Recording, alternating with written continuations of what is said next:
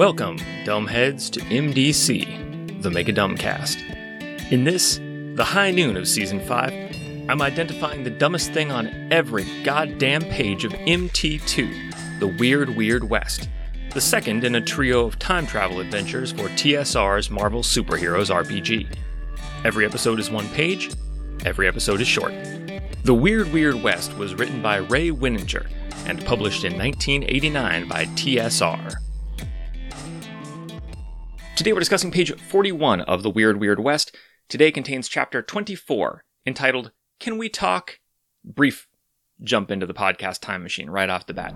Remember back in the table of contents, I was saying the dumbest thing on that page was the chapter title, Can We Talk? Which is a reference that is not a joke, has no particular meaning. Its only relevance to this chapter is that people talk in it. I said at the time I couldn't elaborate on why this lazy chapter title was so egregious. Now I can. It's because, there are other boring chapter titles in this book, like Back to the Time Ship, Back to the Krozar Camp. They're boring because the chapter is boring. All you do is go back to the Krozar Camp. All you do is go back to the time ship. This chapter is the culmination of the entire middle portion of the adventure, in which our heroes assemble Alexander the Great, Napoleon Bonaparte, and Genghis Khan at a strategy meeting to discuss how to stop marauding alien lizards from destroying Dodge City with a science fiction weapon called a beta bomb. There is material to work with for the motivated chapter titler. Anyway, back to the present. We find our heroes, essentially all of them, although you recall that the Secret Zoomers have other errands, so in their case, they're going to assign their gunslinger allies to manage this strategy meeting. But yes, representatives of every super team we've been following through this adventure are all going to converge here. In every case, it's time for our heroes to get these three generals together and talking. Each team can decide where and when to do the meeting of the generals. It's worth noting that you do have to inform all the generals of where they're supposed to meet, which is more overland time. If you were smart enough to bring some kind of long-distance communication device that will work in 1871 Kansas, right, not something that requires cell towers, but some kind of shortwave device or whatever, then this is going to be a lot easier. Otherwise, you're going to kill even more hours backtracking and telling everybody, hey, here I am 8 hours later, just came back to say, we agreed the meeting is going to be at 5. Okay, goodbye. I have to walk across the desert and go tell Genghis Khan the same thing. Anyway, desert is traversed, wolves are fought, time is killed, and finally Napoleon, Alexander, and Genghis Khan sit down to discuss strategy. Quote, if you and your players enjoy role-playing and interaction, here is a golden opportunity. Sitting around a single table, you now have Napoleon, Genghis Khan, Alexander the Great, and a parcel of superheroes. Genghis, Napoleon, and Alexander will naturally be a little wary of each other as the meeting begins, but any ill will soon dissolves into an air of cooperation. I like that we skip the stage where we convince Genghis Khan and Napoleon that rubber lizard people are real, and that seems like a major part of the proceedings here that we just get to glide right over. Quote, during the strategy session, the three leaders do most of the talking. After all, they're the experts. They draft a viable strategy for stopping the Krozar assault, based upon everything the heroes have told them of the aliens and their capabilities. The leaders outline the following strategy for the heroes and ask if they have any contributions. So there's a lot here, but I'm going to summarize. This is the plan. Priority number one is to figure out where the Krozar are going to attack and reinforce the area with the combined forces of the three generals. The generals are going to do this by putting out a bunch of little reconnaissance units all around the entire front that the Krozar could possibly cover, and then deploying a main army kind of behind and in the middle of all the reconnaissance units so that it can then reinforce whatever point the Krozar end up going for. Seems fine. I don't object. I mean, we know that the Krozar are going into the mountains to a specific point. We don't know where that point is, but we do know that they feel it necessary to specifically fight their way through Alexander's forces so that they can use a mountain pass that they need to reach that point. And Alexander's territory doesn't encompass a ton of the mountains, so there's a pretty narrow range here. I mean, I'd have to double check, but I feel like it's probably 2 or 3 miles of the mountain range. Somewhere in there, there is a single vital mountain pass. So I don't know how many single vital mountain passes there are within that 2 or 3 miles, but whatever. We've got it scouted. We're going to be able to deploy the army to block the Krozar. Number two, second priority is to somehow get the beta bomb off the table. Destroy it, capture it, whatever we need to do. The generals have correctly identified that as long as the Krozar have the bomb, the humans are going to be scrambling to defend themselves. Once the Krozar no longer have the bomb, then this is no longer such an urgent military situation. Point three, and this is a sound point, but still the dumbest thing on this page. Quote, finally, the most qualified forces for locating and dealing with the threat of the bomb are the heroes themselves, since all of the human commanders and their troops are completely unfamiliar with any technology even remotely resembling that of the Krozar. The three commanders believe that the best course of action is for their armies to delay the Krozar for as long as possible, while the heroes penetrate Krozar lines to incapacitate the bomb. The bomb itself is not likely to be heavily guarded, since the Krozar are probably unaware that the heroes know of the bomb's existence.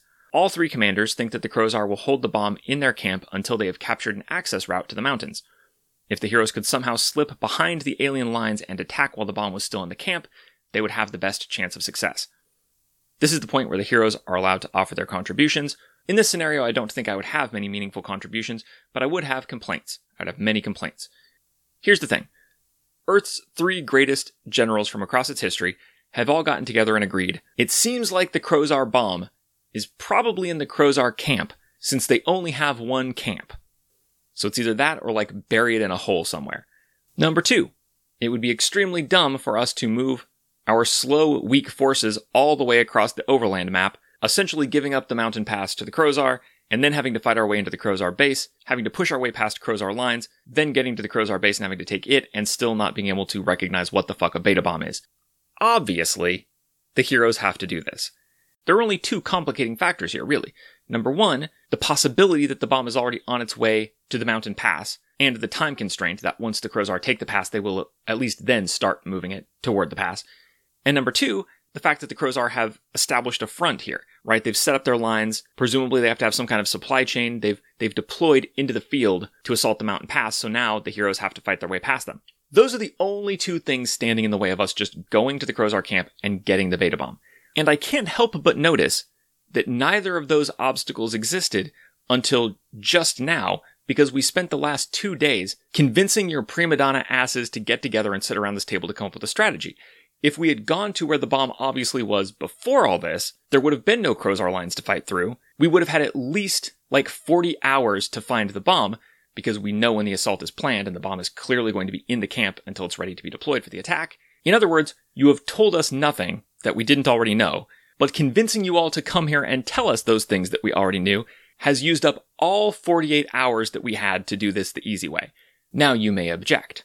The only reason this is going to be possible for the players to get behind enemy lines and sneak in and do a surgical strike and get this bomb from the camp is because all the Krozar are deployed to fight the human forces, who are going to heroically hold off the Krozar while the heroes do this daring raid. Well, tell that to Ford's goddamn Furies, who went back to the Krozar camp just hours ago to get the neutron power flux generator and found that it was already down to a skeleton crew of 6 Krozar. If Ford's Furies had, as I think likely, kicked the asses of all 6 Krozar guards, and very possibly tracked down and captured the Krozar leader, if they had asked me, hey, while we're here and there are literally no lizard people left, why don't we find that bomb? I don't think I would know what to tell them. I mean, I know they've got to bring the generator back to Einstein, right, so that he can find the center of the disturbance and blah, blah, blah. But that's not time sensitive. I mean, that's going to take him 48 hours from when you bring him the generator. But there's no time limit on that. The only reason there's a clock on it is because in 48 hours, the Krozar are going to set off the beta bomb. So if we get the beta bomb, we can take an extra 15 minutes to get back to Einstein. The dumbest thing on this page is that the conclusion of this chapter, the climax of this entire fucking dating sim portion of the adventure, where we had to go make all 3 goddamn generals fall in love with us so they would finally get together and make a plan, the conclusion of all that is, well, our forces are pretty much useless, except as a diversion. What we really need is for you to do what you could have goddamn done in like scene 3 and look around the camp for the bomb. Only now, it is vastly harder because of the time you have wasted while the Krozar have been deploying for war. So I guess that's my contribution. Maybe that's worth karma, I don't know. Quote, every worthwhile idea the heroes contribute nets them 10 karma, depending on whether or not you decide an idea is worthwhile. However, the leaders will not radically alter the basic strategy outlined above. If the heroes aren't very happy with the idea of penetrating the Krozar camp and locating the beta bomb, remind them that the plan was drafted by the greatest military minds in Earth's history. Come on, guys. It's not like some role-playing game author, some fucking nerd invented this plan. It was invented by the 3 greatest military minds of Earth's history. I think they know what they're talking about. And they do. They're right. They figured out the right course of action to take, just like I did, 20 chapters ago. Join me next time as our heroes traverse the goddamn desert again and fight the goddamn Krozar again to go back to the goddamn Krozar camp again to finally investigate the other 6 of the 8 buildings that we have known would contain the beta bomb since the beginning of this goddamn adventure on MDC, the Mega Dumbcast. P.S. Chess is dumb, fuck you. Poetry is dumb, fuck you. Genghis Khan, you're cool. This has been MDC. New episodes drop every day except for Sundays, when all the previous week's episodes drop in one big megasode on the top secret patrons-only RSS feed. If you'd like to get access to that feed and support the show, go to patreon.com/megadumbcast. Contact me however you want. I am Megadumbcast on Twitter, Gmail, Podbean, your favorite podcatcher, etc., etc. This episode's theme music, used under Creative Commons license, is Western Firefight 2 by Kula, whose work you can find at kula.com. That's Culla.com. Thanks for listening.